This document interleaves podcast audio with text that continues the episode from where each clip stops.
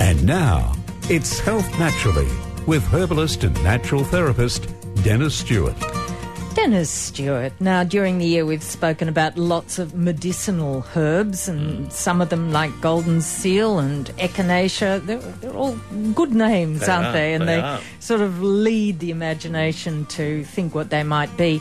But a large percentage, you say, of medicinal herbs are in fact weeds or grasses. Jane, you'd be surprised how many of them are, and I'm going to tantalise and perhaps entertain the listeners this morning by pointing out what is in their backyard and how those things in their backyard can be used. Emma from Warners Bay. Emma, you've got a question about rosacea. Yes, hi Dennis. Hello, Um, Emma. Touching base, I've been diagnosed Yes. with rosacea and I'm Yes. taking doxycycline at the moment. yes, yes. Um, I'm on three grams, I think it is, of evening primrose oil yes. and some fish oil tablets. But Okay. I'm just wondering if there is anything you've come across that might help. Okay. Uh, Emma, I'll ask you a few questions. Oh, first of all, I'll explain to the listeners what we're talking about. Rosacea is a, a, a condition, an inflammatory condition that can sometimes also be accompanied by infection, which frequently occurs on the cheeks and the uh, and the nose, um, particularly seen in um, in more mature people. Uh, redness, inflammation, pustular activity are generally speaking uh, the most common uh, symptoms uh, for that condition. now, uh, um, the, your doc- what your doctor's doing is a standard and and sometimes very very successful treatment. You obviously have must have some pustular activity, do you? I did. It was only um, minor, Hmm. Yes. but um, so I think we kind of got it at the starting phase. That's I good. So this is a, an early condition for you, is it? Yes, yeah. Uh, you've not, uh, um, uh, Emma. Uh, can I ask you a personal question? Um, are you going through the menopause, or have you been through the No. menopause? Okay. No, mid forties. Oh, okay, and a young lady. Dear oh me. oh, oh, to be in the 40s. Uh, look, there are a couple of things that I frequently recommend, um, particularly if your good doctor is getting the, uh, how can I call it, the acute activity under control.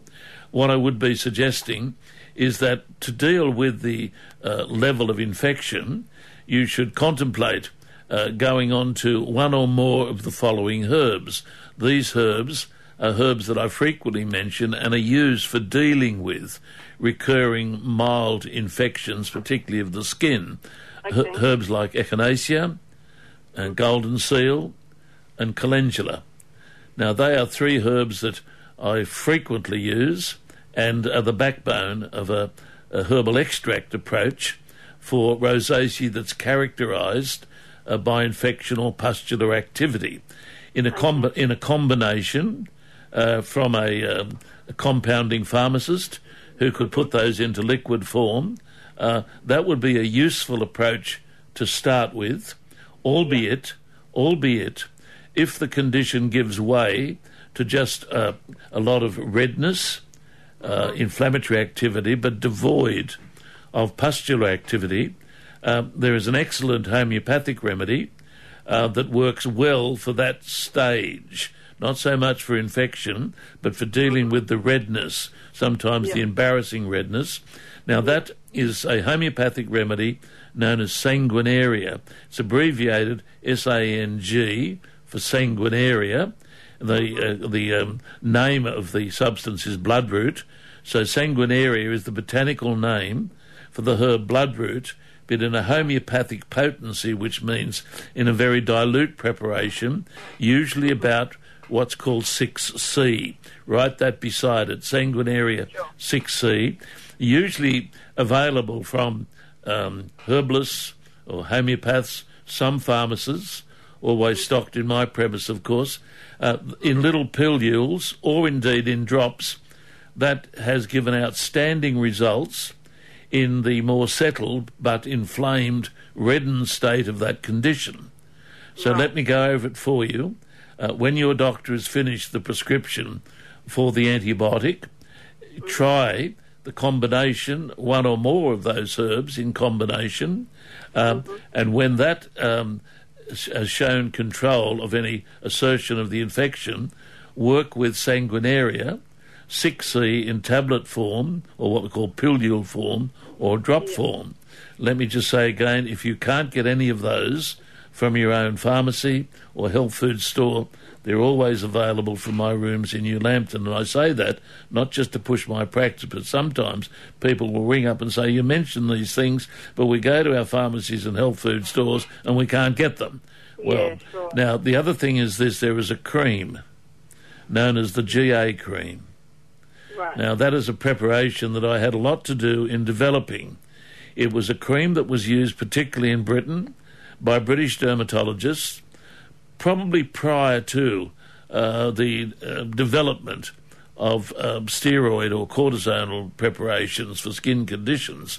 Now, the GA cream is based on an extract of licorice uh, albeit it is a white cream, that the extract of licorice is known as glycyrrhizin, and that's what GA stands for glycyrrhizin or glycyrrhetinic acid.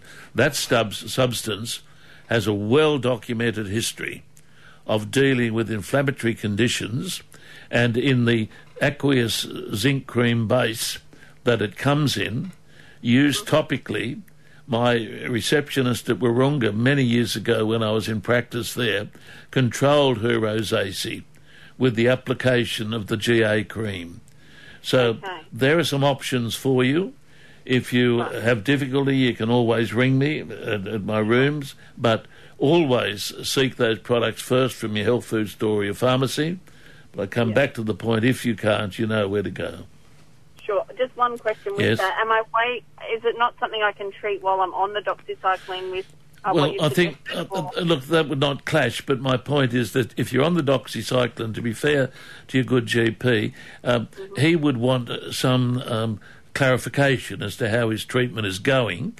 And if you were to bring in other things, it might con- confuse the, the management objective. I would work with your GP, um, tell him um, what I have said and what you'd like to try. Most GPs would come on side if they saw that there was reason behind what you were doing, and most GPs don't like um, having patients on antibiotics indefinitely. Correct. Sure. Okay. And with the GA cream, Yes. that's available from a pharmacist as well. Well, always try your pharmacy. If not, you could always get it from my rooms at New Lambton. Sure. And then would I do that? Sorry, a lot of questions. Would I do that with the cream as well as the 6C preparation? Yeah, look, the, or- the, the two of those, the two of those can be an outstanding uh, treatment, and that is Fabulous. based on many years seeing many patients retreat to that Yeah. and say, look, this is as good as what I was getting when I was on the antibiotics. Dennis, weeds, grasses, Mm, things in our backyards.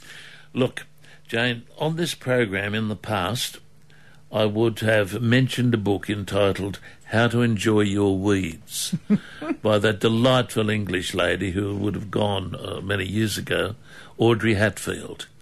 Uh, I love some of these eccentric English uh, women who have done so much for herbalism and who have written so many quaint books justifying the use of the herbs of the field and the grasses that are in our backyard. Audrey Hatfield was one of them, and one of my listeners recently um, contacted me and said that she'd been able to source that book. Uh, I think it was from Amazon. So it is available, and I say before I start talking about these things individually, to listeners who are fascinated with the potential of some of these despised substances that are always being put down and always sought to be got rid of. Um, the, the ability of some of these things around our backyards and in our fields to work medicinally has been demonstrated over many, many centuries. These things are still there and they still work. And I thought, as the year is coming to an end, I might just mention a couple of them and how important they are, these backyard weeds and grasses. First of all, I want to talk about couch grass. Cooch. Cooch grass. Now, what I mean, people throw their head back in horror. Where does cooch grass fit into this? Uh, uh, Dennis talks about medicinal herbs, and yes, the, the echinaceas, the, the golden seals, the, the wild indigo, they have all exotic names which uh, convey some wonderful potential. Well, some of the lesser um, auspicious, auspicious named herbs are just as good. And the couch grass, yes, the couch grass, Agropyron repens. Now, if I'd have started off by talking about a herb known as Agropyron repens, uh, people would have said, oh, wow, this is going to be another exotic. It's got to be with a name like that. Well, every herb has a common name, i.e., couch grass, and every herb on the planet has a Latin or botanical name. In the case of couch grass, it's Agropyron repens. Now, it's interesting, but it's true modern Western herbalists, including myself, would use couch grass so frequently that it is worthwhile mentioning that for what we call urinary tract conditions, now I don't like to be too medical in my terminology, but urinary tract conditions are those conditions that afflict the bladder and, and the urinary tubules, particularly the urethra, where things like cystitis, urethritis, irritable bladder conditions, many, many people will experience one or more of these irritable and sometimes infected states of the urinary tract. And listeners would have heard me talk during the year about some of the favourite remedies that are used by Western herbalists, herbs like buchu from South Africa, herbs like bearberry, commonly known as ursi. Um, these herbs are still the backbone of uh, infection treatment. But cooch grass, conveyed as a herbal decoction. Now, uh, people will say, well, what does Dennis mean by a herbal decoction? I'm saying that too. Okay, Dennis. very, very straightforward. Uh, a herbal decoction is where you take the dried herb and boil it up, usually in a non specific amount of water, boil it down to a particular concentrated volume, then use that decoction, that water based extract, strained from the, from the herb, where you use that to drink it across the day, two to three times daily, to get the medicinal effects of the substance. Now, a decoction is a boiled preparation where you take the dried herb, i.e., in this case, uh, the root of couch grass. Let me emphasize here we're talking about the rhizome of couch grass.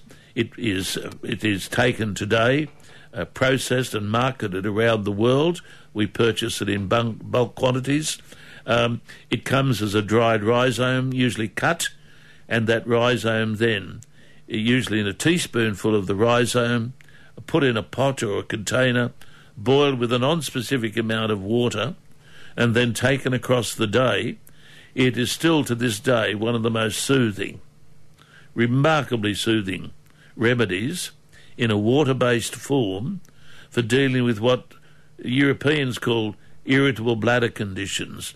That is frequently where you have a functional condition not necessarily characterized by infection, but where irritability, soreness, um, burning symptoms, all those things that particularly many many women experience, the ongoing use as a preventative substance, not only preventative, but also when an acute infection or when a condition is asserting itself, a decoction of couch grass. I know it sounds crazy. A decoction of couch grass taken regularly at a preventative basis can ease and soothe and lessen indeed some of the episodes or the ongoing frequency of irritations of the bladder and the urinary tract.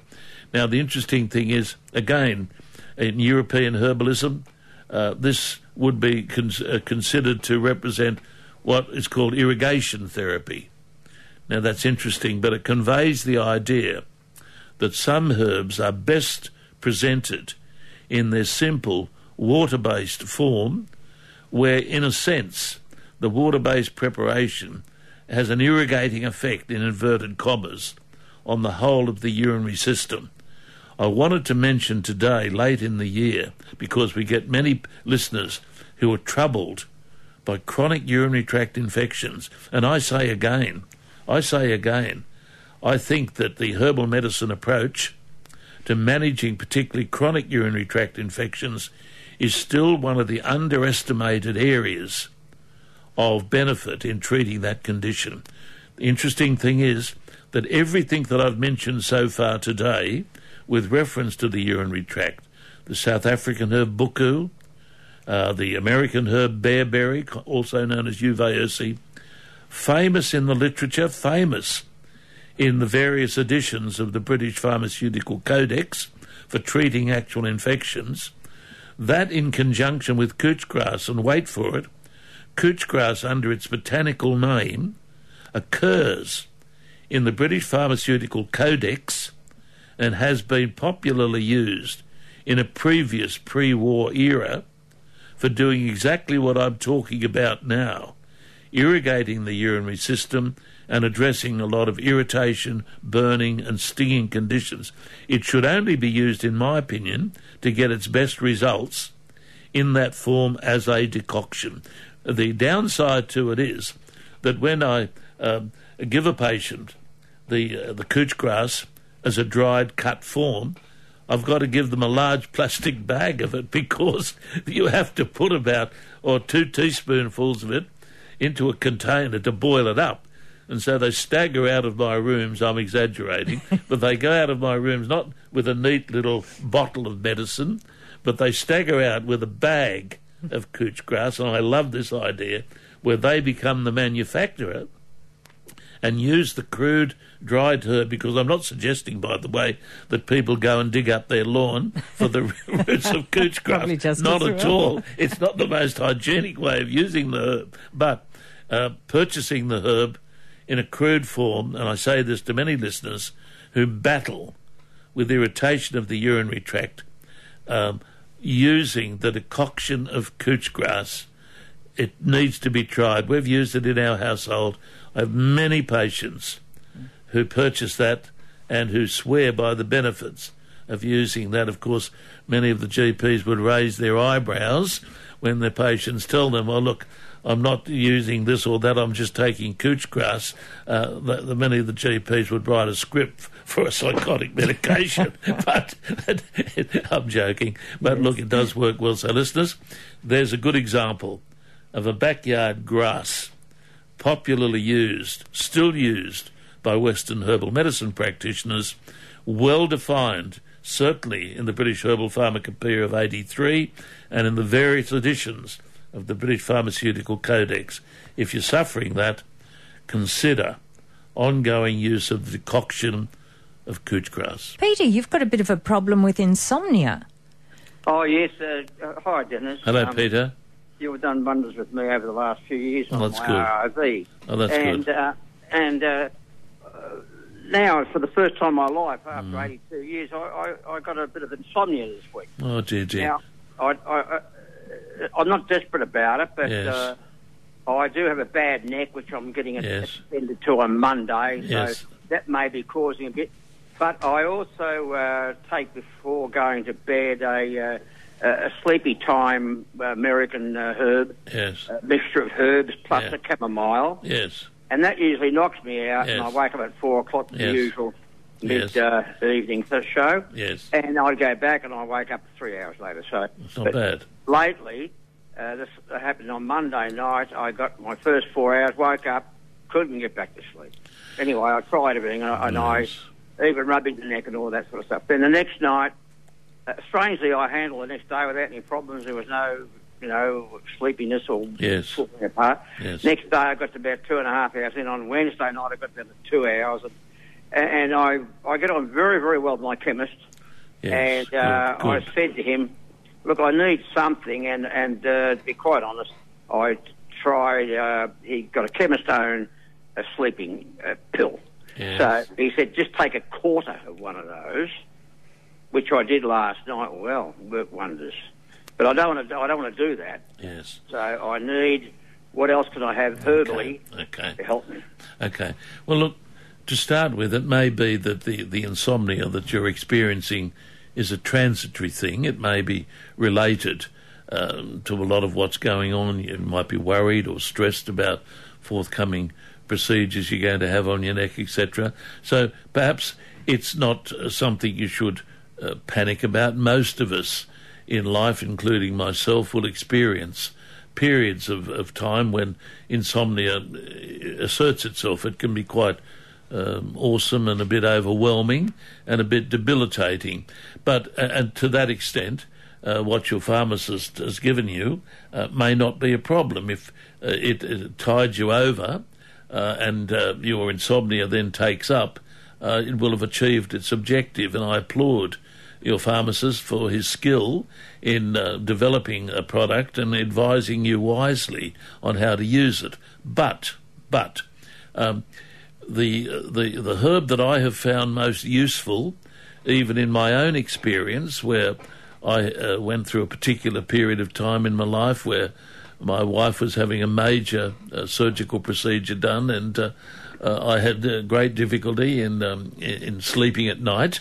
Um, I found that using the herb kava, K A V A, was very very successful, and kava is not something that uh, is without evidence. Uh, kava, as you probably know, is popularly used in the South Pacific. And um, you, I've rarely seen South Pacific Islanders who have difficulty uh, falling asleep. This may have something to do with their regular Not use. On the football field. oh, they're fantastic. I, I could tell you a story about going back to uh, to uh, Auckland Airport one night, being driven by an islander at four o'clock in the morning, who gave me the whole history of the success of the, the South Pacific Islanders in rugby. And a lot of it goes down to the fact, by the way, as he told me, that they love their yams. But anyway, I won't talk about that. Uh, but um, kava uh, is also documented. In, in the uh, in the in the medical literature, it has three applications depending on what level of dosage you're using. It's a useful mild anti-anxiety agent. It also has some useful mild antidepressant characteristics but I've recommended it with great success to many patients over the years from my Lambton clinic as a tablet to be taken, and it is legal and it can be procured uh, from a pharmacy or a practitioner. Um, uh, and a couple of, well, start off with one tablet of kava before you go to bed, say, say an hour before you get into bed. What it will do, it has the effect of, of winding you down it, it doesn't bomb you out, so to speak, but it winds you down and relaxes you to the point where a sleep comes on easily and sleep tends to last. Although, to be fair, in chronic cases of insomnia, when people do wake up, I've suggested they try another kava tablet to get them back to sleep, and that has also proven to be very successful. So I would suggest that if you haven't used your kava, Go back to your pharmacist. He would, I'm sure, have it as a proprietary product on his shelf. Take it as I have said, but also I'm going to say something uh, that is, might sound very quaint, a little bit left field, uh, but again is very earthy, and a lot has been written on it. Again, with credible medical support. That is a serious use of honey before going to bed can help induce sleep. Now, that has been well known, but in modern books on the medicinal use of honey, with medical credibility, it is recommended that a tablespoonful, now let me emphasize, a tablespoonful of pure, unheated honey should be taken before bed, and that in conjunction with the kava, in my opinion, should help do the trick for you. Right. Well, I, I still stick to my two uh, herbal. Uh, okay. Uh, well, bags. Well, it, it, put it this way: it would not clash with them, but my my uh, thinking is that kava on its own, in conjunction with the honey, uh, may in fact give you a good result, and not required uh, to be augmented by other substances. Either way, but uh, if you're not using kava, you may well be missing out on a good way of getting a good night's sleep. Oh, that's wonderful. Thank you, Dennis. I really appreciate it. Thank that. you, Peter. And thanks for your call, Peter. Wow. Um, I've learnt something there too, Dennis. Oh, it did you? sounds Well, great. I like Jane, you do should know like everything by I now. I should, you should know everything by now. Well, we are speaking about weeds and grasses, indeed. but we've talked about grass. Let's talk about a weed. Well, I'll talk about a weed. I remember it very well because I was frequently caned at school as a result of, uh, how can I call it, utilising this herb in a vicious way. Uh, in, in Oh, our, yeah. in, in our backyards or on our footpaths, we will presently see uh, growing a herb known as lamb's tongue, or also known more technically as ribwort, or more technically still, Plantago lanceolata. Now, people will say, What is he talking about? Listeners will know what I'm talking about. Look for a, a green rosette of herbs um, that has, or the leaf is in fact like a long lamb's tongue, and more importantly, perhaps, the herb then develops a long stem, and at the end of the stem, there is a little spike about an inch long which contains very, very small seeds. Now, when I went to school, it was very popular to collect the stem of ribwort or lamb's tongue and uh, use it uh, in the class to make a, a, a, how can you call it, a weapon out of it. We would take the stem of the ribwort and we would place the, the uh, how can I call it, the little head, the little spike of seeds, we'd place that on the stem of the ribwort like a bow and arrow. and then if you didn't like the person sitting in front of you, you'd, you'd flick you'd flick this little bullet-shaped seed from from the lamb's tongue. It would hit the back of his head, and then he would usually scream or put up his hand and say, "Sir, Stewart just hit me in the back of the head." well, that led to so many so many occasions when Stewart in sixth class at Adamstown Primary School will be called would be called out by by a great a great man. I won't mention his name, who I owe, a lot to, but he was the best caner at a time when the school teachers were permitted to do that. Now, forgetting about my use or misuse of this herb, And you must have actually been a pretty good shot. oh well, it was only about two or two or three feet away. So you didn't go across the room. Oh no, he'd be sitting there with his head, and I'd go flick. Particularly if you didn't like the guy. That sounds a bit like a girls' school and pulling plats. Well, it's getting similar to it, but only boys could do this, I'm sure. I'm sure And there would be some listeners out there, some listeners out there who um, who would, um, as as boys particularly, remember what we used to do with the stem of lamb's tongue or ribwort, making a, a, a how can you call it a bow and arrow out of it, and firing the seed at the back of their worst enemy in the school cla- classroom. But getting back to the medicinal use of this herb, this herb's a big herb. Um, the leaf of the herb, uh, when harvested, and it's grown, by the way, commercially in Europe. People might think this is crazy. Hmm. Many things that I talk about sound crazy, but in other parts of the world, they're cash crops.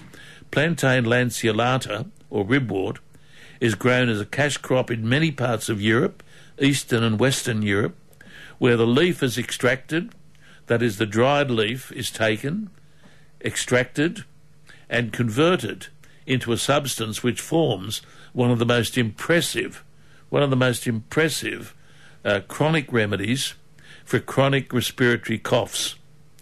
Many conditions, not so much perhaps these days, but in older days or a long time ago, well, not so long ago, when a lot of men, particularly in Europe and even in this country, would work underground, or when the vicious winters would precipitate aggravation of respiratory conditions.